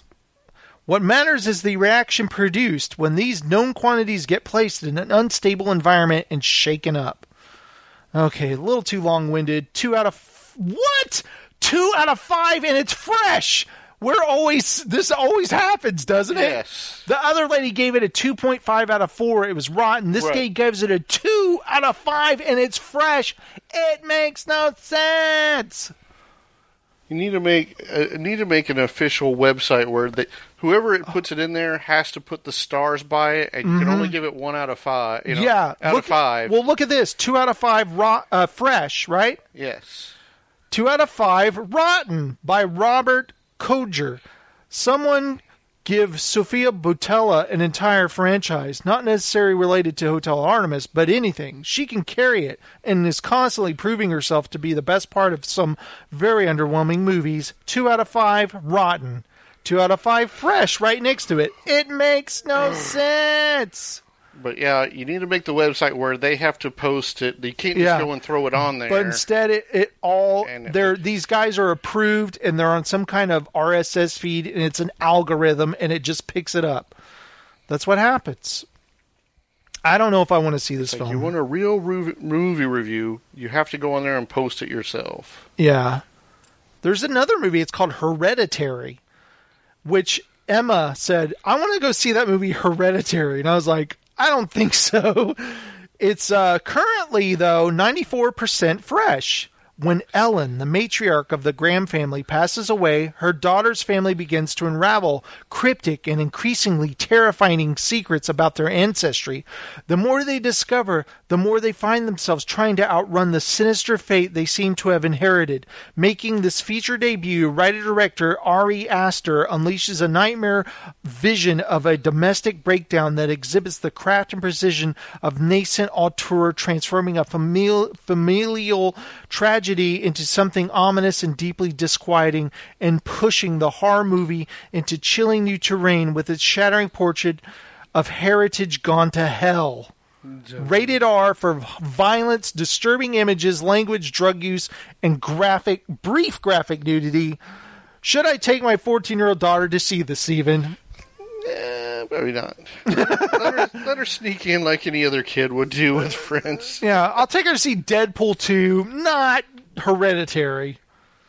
It's starring Toni Collette, Gabriel Byrne, and Ann Dowd. If you're the kind of horror nerd whose cage gets especially rattled by seances, shock scares, and supernatural, you're in for a hell of a time. A minus from Chris Nashawaty. Joe Morgenstern says, here's a haunted house movie for the ages. Whoa. Alonso Duralde says, with nary a jump scare in sight, Aster has created a moody piece with a delicate but devastating sense of dread. Wow! No jump scares. Now, jump scares are cheap and they're annoying. When I see trailers, they're all full of jump scares. I'm just like, whatever. Come on. Matthew Lacona says, having. Okay, this makes no sense. I won't show you the score yet, Stephen. Having announced itself, it worked. Having announced itself, it works as a bravura technical exercise in the slow reveal. Cameras are forever following terrified glazes to the source of the terror, and revelation builds on revelation until an awful culmination begins to seem inevitable. Fresh. He gave it what, Stephen? One and a half out of four. Two out of five. Yeah. He have gave the last movie a two out of five, didn't he? Yeah, I think so. And it was also fresh. This guy loves movies, but he gives them horrible ratings. I'm so confused. David Stratton says, where it does succeed, though, is in its depiction of family in crisis. 3.5 out of 5 is rotten! That makes no sense! It's a 3.5 out of 5! And it's rotten! I don't understand Rotten Tomatoes. I'm going to sue Rotten Tomatoes. You're going to sue them? you guys suck. you don't check your stuff. You're they do suck. Screw you guys. Oh, I want to see this so bad. Not this. Uh, I want to see Won't You Be My Neighbor? The documentary about Mr. Rogers. Yes. I remember as a kid, I loved Mr. Rogers. My dad, you know, one story he gets right is like, Jason just loved Mr. Rogers. He'd sit there on the floor. He loved that little trolley going by. Ding, ding, doo, ding, doo, You ding, know what ding, that ding. was, don't you? What? It's your autism. it's my Just- they don't know that story, but from Academy Award winning filmmaker Morgan Neville, Won't You Be My Neighbor takes an intimate look at America's favorite neighbor, Mr. Fred Rogers, a portrait of a man whom we all think we know. This emotional and moving film takes us beyond the zip up cardigans and the land of make believe and into the heart of a creative genius who inspired generations of children with compassion and limitless imagination. It currently has a 99% fresh rating. Who would hate this? One person didn't like it, and we're going to find that asshole's review right now. if it's Rex Reed, I'm going to be livid. It's got to be the same guy who's hated all the other movies. I, I'm not finding it yet. It's all. Uh, oh, look at all those red tomatoes, Steven. Everything looks great. Where is the one rotten? Where's the rotten tomato? We gotta find this. There's pages and pages. Oh, there, There- we go. there it is. Dan Schindel of the film stage says there are glimpses of a more complex human being throughout the film, one who have made for a much better subject. Original score C. Again, not rotten. C is not rotten. Doesn't seem that bad. Josh Terry says Morgan Neville's documentary is everything you'd want from a profile on the man behind the longtime PBS television program. Don't you just delete his profile and just make it 100% fresh? Yeah, it's insightful, charming, thoughtful, and compelling. That this isn't 100% fresh because he gave it a C. Which I don't know about you, but when I got C's in school, I passed the class. I was happy as hell. I was happy as hell, yes. Danielle Solzman says, Oh, her name is Danielle Soltzman. Solzy at the movies is the name of her ah, her site. How cute! Saltsy. Won't You Be My Neighbor is a documentary about Fred Rogers, and viewers should be expected to be wildly emotional by the time the film ends. Ann Lee Ellingson says, focus on messages of love that's warm and fuzzy, yet, but also a moving balm in divisive times. Frank Wilkins says, pull on your favorite cardigan, slip into these comfortable sneakers, and spend some time in the neighborhood of make believe with Won't You Be My Neighbor? You'll be glad you did. Five out of five. Alissa Wilkinson says it's a gentle film that doesn't take a lot of risk, but it doesn't need to. 3.5 out of 5, which could be rotten on other uh, things. I defy anyone to watch it without tearing up at least once, says Kyle Anderson, challenging all robots in the audience. You know, what are you, a robot? I remember, uh, like, that part in uh, the Pixar movie that uh, uh, in, in, and in and out, inside out. Yeah. Uh, Jason shorting out does not compute. Have you seen Inside Out? Yes, I have. Ever? Did you cry in Inside Out? I'm a robot. You're a robot. Yeah, because uh, like Heather's mom, I go, "Did you cry in it?" She was like, "No," and I was like, "What?" I sobbed like a fool in that movie with the the uh, ima- the imaginary um, imaginary friend. Remember the imaginary friend character? Uh huh. And he's like, "Save our girl!" And that part, I was just like. I'm like, with Kleenex. And I'm a mess. I've seen it twice, both times. Lose it. I'm gone. I'm like tears streaming down my face, and it just gets to me. It really does. I'm a mess during that. Emma's like patting me on the shoulder. It's okay, Dad. You know, it's kind of sad. What's wrong with you? You know, it's like I've got issues. Okay, I can't remember my imaginary friend, but I know I had one. I don't remember his name or anything. But I felt the same way. John Anderson says the latest nonfiction film from the Oscar-winning Morgan Nedville who did 20 Feet from Stardom, is a sturdy, sweet, unavoidable, sentimental movie. Sentimental movie. Look at that 5.5, A, A, A, A minus, 8 out of 10, 3.5 out of 4, 3.5 out of 4. Bring Kleenex, lots of it, says Odie Henderson. You got it, Odie, we will. How's Garfield doing? I, I told you the movie Does that he I still teared- hate Mondays? the movie I teared up on. What's I didn't. No Big tears. Fish. Yes. So I Big did- Fish, but I not. welled up. But do you Have think? you seen Big Fish? Uh, I No, don't you think I've seen all of it. No, let me ask you this: a lot of times we may cry because we see something in our own lives. Right. Did you see something in your own life that maybe Yes. felt you that way? That happens, you know. Uh, like things with daughters will get to me because I have Mm-hmm. a daughter now. Uh, things where a mother has died will get to me because I've had a mother who died. It's very there's certain things, certain combinations. Like I remember in the movie uh, uh, that I've talked about a million times that I can't stand the Liam Neeson movie with the wolves, the gray. The Gray. There's a part with uh, Dermot Mulroney where he is dying and he flashes to his life and his daughter. He's like hey baby. And he takes he's holding her and he's got his hand in her hair and stuff. And i'm like oh you died remembers his daughter. Ugly cry face. And it's just like the movies that's how you get that's how you get them yeah somebody can relate to this you know it's like you bastards It was, Tim, ever it was Tim Burton that got me. yeah, where you're like, oh, you bastard.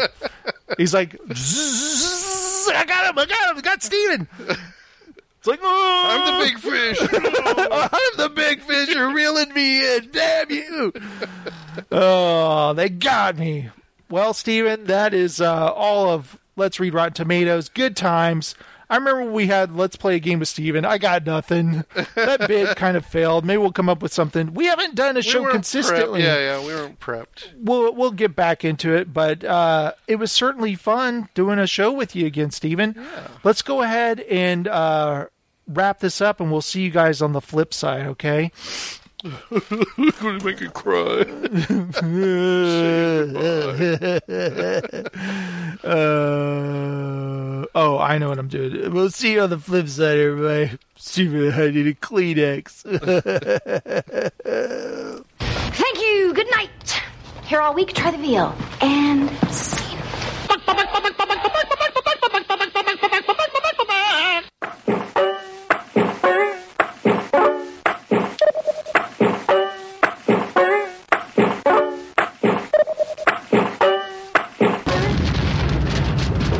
Ah, here we are, everybody. See, I told you we'd be right back.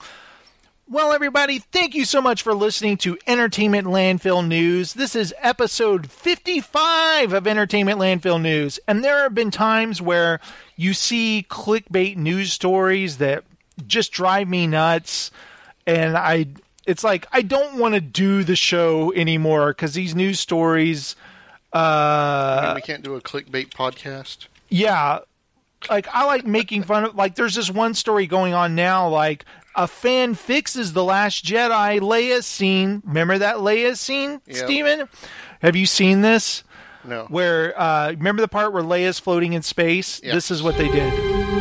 Okay watch this. She's floating in space. Leia's dead. Oh wait.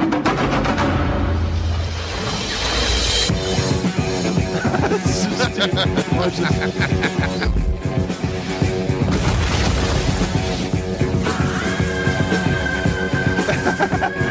So the part when Holdo crashes the ship at light speed, sh- they made it where Leia, when she's floating in her space, last bit of force. she goes zips right through the ship, and they're like, "Last Jedi fixed." That's what the guy wrote, and people are like, "Yes, yes, retweet, pick this up on all the wires, everybody follow this," and I'm just like, "Yeah, okay, whatever." But uh, just stuff like that, I'll see that story and I'll be like, "Hmm," and then see it again, see it again, see other people retweet it. Go on Facebook. There's somebody else who's posted. There's somebody else. I'm like, guess I it's don't not pay- that neat, I don't pay attention to a lot of that crap. Maybe but I do, and it gets on my nerves.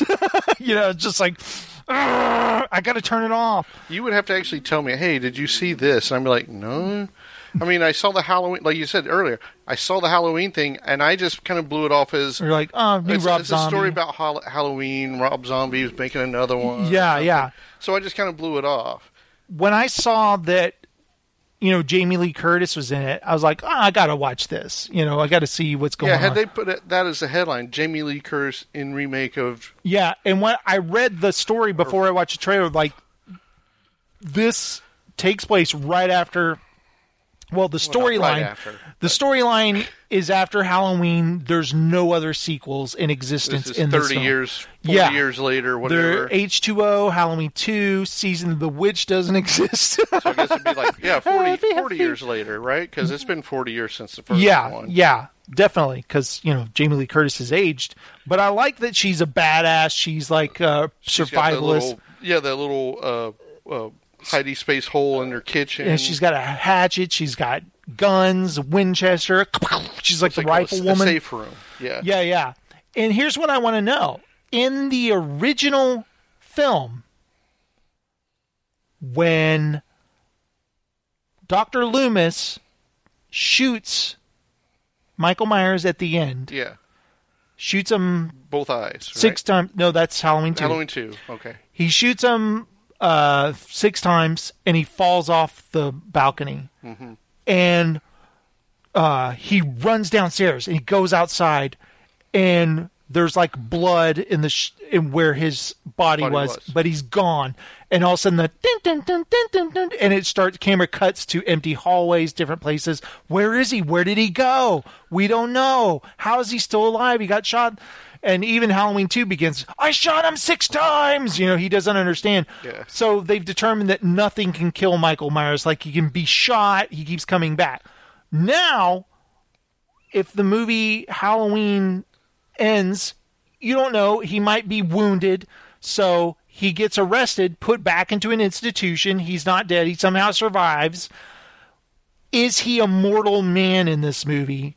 Can Jamie Lee Curtis kill him by shooting him in the heart, or will he have resurrection powers like they just made him have for like, some like, reason? like Jason Voorhees. Yeah, yeah, they're like nothing can kill him unless you shoot him in both eyes and blow him up. But then you know he came back again, and then H two O that was going to be like I know she chops his head off at the end. Done. Then Halloween mask made everybody's head turn into bugs. yeah. Happy, happy Halloween. so that's some curious things I'm feeling about the Halloween. Will this be mortal Michael Myers or Jason, as I keep wanting to call him? It's not Friday the Thirteenth. Now, I will tell you this much: a lot of people love Friday the Thirteenth. They have an affection for it. I never did. I was a Halloween guy. I loved Michael Myers. I loved the way Michael Myers moved. I loved the way he would go downstairs without looking down at his feet. He would just look forward, kind of like robotic.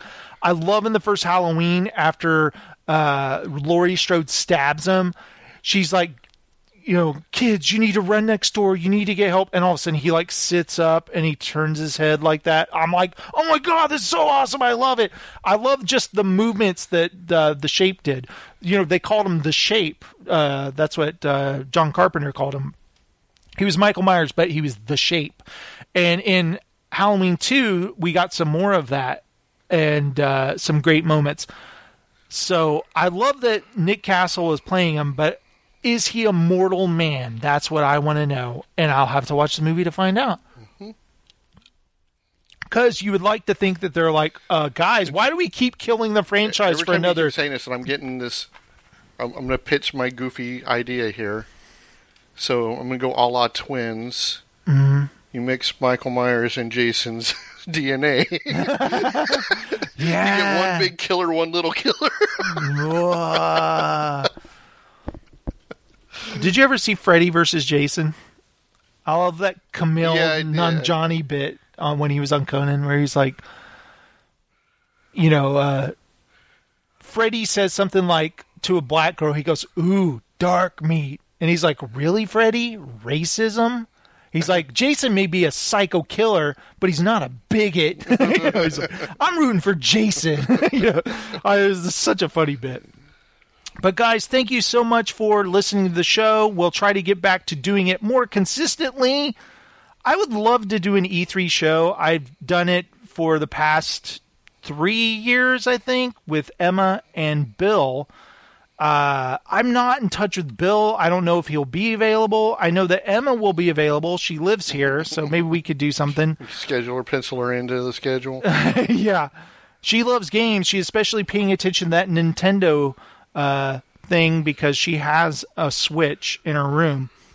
And it's funny, like, she wanted. Uh, they did Donkey Kong Tropical Freeze. Uh, they released it for the Switch, and she wanted it.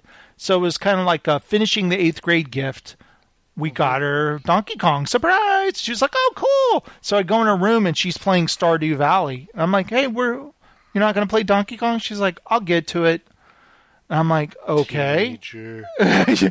and then you know I'll go in her room and she's playing Mario again. I'm like, "Didn't you finish this?" Yeah, I started over. I want to play it again. I'm like, "Why did you want the what? Why did you ask for that other game?" That I'll get to it. yeah. So like six months from now, she's gonna want another game. I'll give it to her and I'll go, "Here you go. Here's the new so and so." And she's like, "Cool." And I'll go in her room and go. Donkey Kong, why are you playing this? She's like, I'll get to that other one. I'm playing Donkey Kong now. I'm like, okay, whatever. really the Donkey Kong. I've I've learned to just just don't say anything. She'll play it in due time, you know, when it's her, time to do it.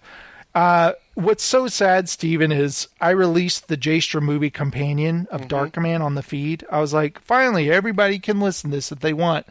And I don't back in the early days of the show, like when we the first 100 episodes, I used to check stats all the time. Yeah. Like how many people downloaded this? Who's listening? Uh, now we, you know, we're veterans of podcasting, don't really care that much, you know. Whoever's listening is listening, people, and I'm glad you like the show, but I used to hang on to those numbers. Click it, refresh it is really sad, but that was in 2005, 2006 or whatever. It's now 2018. So I was like, this is so cool. I hope people are digging the Darkman show. Let me click and see how many people have downloaded it. nine, nine people, and I, I'm not kidding. I felt it was like, and it just killed my spirit. I was just like, what was I thinking? Nobody likes Darkman as much as I do. People see the word Darkman, they're like, Darkman? like, why would I want to listen to Jason talk about Darkman? I, that movie's so bad, so stupid, or whatever. And so I checked today. I'm like, maybe it's a few more, you know? Maybe a hundred people have now listened to it. 11. Two more people have listened to it. So 11 to the 11 people who listened to the Dark Man show, thanks for listening. awesome. Hope you dug it. But man, it broke my heart a little. My whole Nobody has the affection for Dark Man you do. Very Yeah. few. How's that? Very few. and Heather was like, "You should have started with Star Wars." And I'm like, "Oh, that's too obvious doing Star Wars." I wanted to do you something Turned, you, you turned Adam Sexton back onto it, right? Yeah, yeah. And Adam it. Sexton was great. He talked to me about it. He still will quote Darkman. We'll talk about it sometimes. It's fantastic. If you listen to it, I'm just gushing over the movie and what I love. I make fun of parts that are cheesy or green screen that looks bad. Yeah. Uh, stuff like that. But it's a good time. And my original intention was to do 10 of my favorite movies of all time. And I was thinking, do I have 10 favorite movies? Maybe I should have done said five but there was so little anything from Darkman, it killed my inspiration, my spirit. Enthusiasm to do it. Yeah, and I was just like, why even bother? Well, you like you said. Well, is it uh, the fact that eh, I don't really care about Dark Man. I'll wait for the next one to see what it is. You know, if it if it speaks Mhm. to somebody else, like the, like you said, this one spoke to Adam Sexton. Yeah. The next one, if you picked E.T., okay, yeah, I'm it getting be to eleven else. people at a time. Yeah. maybe I, I- like I should be thankful for that. You know, But like the But- the next one, you know, say you pick Star Wars, and now all of a sudden Yeah. you do have the hundred people because yeah, yeah. They click- It wouldn't be Star Wars, by the way. It would Well, I'm be just saying, uh, just- Empire Strikes Back Well- more than Star Wars, but still, you know, that's pretty obvious, I guess. But maybe I should have started. But Evil I, Dead. I love Darkman, and I wanted to talk about Darkman at the time. You know, or would you would you do Evil Dead or Evil Dead Two? Evil Dead Two way over Evil Dead One. Definitely, Evil Dead Two is the movie that made me fall in love with Sam Raimi. Yeah. uh, Evil Dead One just skeeved me out, and I thought it was disgustingly gross. You know, Now, now would I would I throw Nightbreed into that? No. you just make because we. I have an affection for Right, right, Nightbreed, right. but what I'm no, just- I don't think of it as a good movie. No, maybe like Jason's list of affectionate movies, movies he has an Ten affection movies for. I have affection for that are terrible. yeah, Bad Ronald, number one, or something. You know, I don't know, but for uh, for people who listen to Dark Man, maybe you listen to it or like, hey, I need to watch Dark Man. Let's watch it. It was on the other night on HBO, and I turned I'll it on. leave it on if it's on. I do. Uh, Emma came in here for the elephant scene. You know, the I'll Yeah. take the pink elephant for my girlfriend. She sat there and she was standing. Well, she was standing in the living room. Oh, Emma, just stop. Watch this scene. And she was like, okay, like what is this? And I'm like. Just watch it. I'm not telling you anything about the movie. And you know, finally he's like, take the effing elephant. And she just started laughing. She was like, what is this movie? And I go, it's called Dark Man, one of the greatest movies ever made. She was like, okay, if you say so. Runs into the other room. And I'm just like, it is. Why doesn't anyone know? Damn it. Darkman.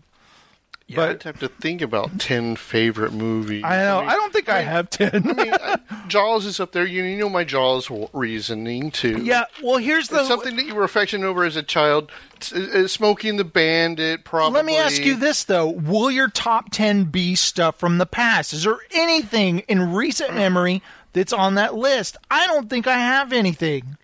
I have um, movies that I've enjoyed, movies that I've liked. What are you talking recent? Ten years? The Like, la- I would throw last- Big Fish in there. Okay, And that's that's past ten years. That's fairly. I'd say I can. I have movies that maybe emotion. I had an emotional connection to, but man, it's would you, hard. Would you throw uh, uh, um, uh, the Batman? Be- uh, Batman Begins, the, the the Christopher Nolan as as No, new, no, new favorites? New favorites. Uh, no, because I here's here's what I think of it as a movie that not only do I love, not only is there some personal connection to it, maybe, but also one I've watched many many times. I would say Revenge of the Nerds for you. Sure, I have an affection for that movie, but yeah. it's not one of my top ten favorites. But it's but you definitely will one. watch it, and we quote it a lot. Yeah, yeah, yeah, absolutely, absolutely. Uh, there's like movies recently, you know, that I have like. I would say a movie that I've watched many, many times that I have an affection for. Mm-hmm. I don't know if it's one of my favorite movies, but it's one I love. Is Napoleon Dynamite. Mm-hmm. I watch that movie whenever it's on. I'm always smiling and laughing again. I love Kip Dynamite. And when the movie ends, I feel the same way. Like, oh man, what a great movie! I love that movie. That goofy ass movie. I love it. Yeah. And uh, that sounds like a favorite to me. yeah, yeah, it's maybe That it would- is. That would be a, a Maybe Brigsby Bear spoke to something in me. yeah. uh, quite a bit. I completely forgot I needed to buy. Did I buy that one? I know. I own Brigsby Bear. I I watched think it I do too. once since I bought it. I want to watch the commentary to it. I've been meaning to. I haven't gotten a chance to. Uh, that's a movie I. It was so good. I, I took Melissa to it. We went. That's and saw awesome. Our second time. You know, uh, my second. and there's something about that movie, isn't there? Yes. There's something there. Uh, like for instance, you know, I like the recent Star Wars movies, stuff like that, Marvel movies. Are they movies that I need to see over and over again? No, it's not the same thing. And I don't know, maybe there's a part in my life where movies meant more to me or the movies that I loved from childhood just mean more than they do now. They were your escapism back then. You don't have that escapism thing now that you need. Maybe. I don't know. It's weird. Darkman, very important movie to me. I could name, I could rattle off five right now, but I'm not going to in case I ever do more. Right. That's why I wasn't t- asking for you to. I, I throw out uh, bogus titles to throw people off. What was that one you said? And I said, no way. Oh, Nightbreed. That's no. the thing about Nightbreed No, is I we love always go boo. boo. I love that book by Clive Barker. Yes. And it's so funny reading that book, loving it, being so excited. Clive Barker's turning this into a movie. Holy shit, I can't wait Yeah. to see this movie. You're like excited. Buy copies of Fangoria, see pictures of it. Oh my god. Oh, and then go to the movie and watch it and you're like, "Oh, okay." Oh. I mean, uh, I like it. Yes. it was okay. I mean, it looks like it's all filmed on a soundstage, sure. Uh, makeup effects are okay. I mean, at times they look pretty bad, see- but it's okay. Let's just see David Cronenberg there. Craig Sheffer has a giant forehead, but still, that's fine. David Cronenberg is a way better director than he is actor. I was like, I remember it's like casting coup of the year. David Cronenberg is the bad guy in Nightbreed. It's like he's not an actor. He's terrible. His line delivery is so bad in that movie. But it's David Cronenberg, guys. Look, it's like, is that a thing? Like I'm supposed to be excited over David Cronenberg acting? The guy who did Dead Ringers. Videodrome. Yeah, Videodrome. He's acting now. It's like, yeah, it's like, hey guys, Tim Burton is in my movie. It's like, yeah, is he directing it? No, he's just in it. It's like, who gives a shit? you know? He's playing the bad guy. Yeah, it's like, it's the same like Quentin Tarantino. He's acting in this. It's like, is he that good an actor? It's like, no. Is That's this the only only has the reason? That's the only reason I came to see Destiny Turns on the radio. Do you remember that movie? I know. Yeah. I remember we went to go see that. Quentin Tarantino's in it, and I'm watching, and I'm like, he didn't direct it or write it. Why the hell are we watching this shitty movie, you know, with Jim Belushi, for Christ's sake? But anyway, good times. Guys, thank you so much for listening to Entertainment Landfill News. Steven, it's always great to talk to you, and we talk about just stuff like this. That was a long goodbye. You know, we turned It it, into another little segment. I know. That's awesome. Guys, as always, visit etlandfill.com. There you can become a patron for as little as a dollar a month and get free goodies. You could follow us on Twitter and join our Facebook fan club where you can see us post fun stuff. Playing club? Flan Club. Yes, we love Flan. Uh, also, I want to give a shout out to Adam Sexton for uh, always cheering me up. He, you know, talking to me about Darkman and stuff. he said he wanted to give a voicemail, but he started a new job. He wasn't able to. But we're you're with her with us here in spirit, Adam. Uh, so, guys, thank you so much for listening. What are you waiting for? Get out there and get ready for E3. Get hyped up for all those video game announcements, Steven. I'm excited. My I have a special wish. I know it's not going to happen. John Wick video game. Keanu Reeves does the motion capture for the video game. How cool would that, be? That would be cool. that would I be would, I would awesome. get that. I would Sure. buy. You pulling the triggers on your controller? Yeah, I'm John Wick, baby. No, you gotta have special controllers Yeah, that are friggin' guns. It would be, but it would be like, you know, grapples, pulls, pull the guy down, shoot in the head, that kind of thing, reload gun, just all the different things he does. It would be awesome. I could just think of how cool the mechanics would be. oh man, open world like GTA, but it's John Wick's world, and you go to that hotel in the movie and Yes. stuff. Oh man, I, I I need to pitch this. You can't tell me somebody hasn't done that already. But guys, thank you so much for listening. And uh, Steven, I guess we'll see him next time. Yes, we will. All right, let me uh, prepare the ender music because uh, I'm totally out of practice. Uh, all right, guys, laters. Bye. Bye, Steven. Bye. See you guys.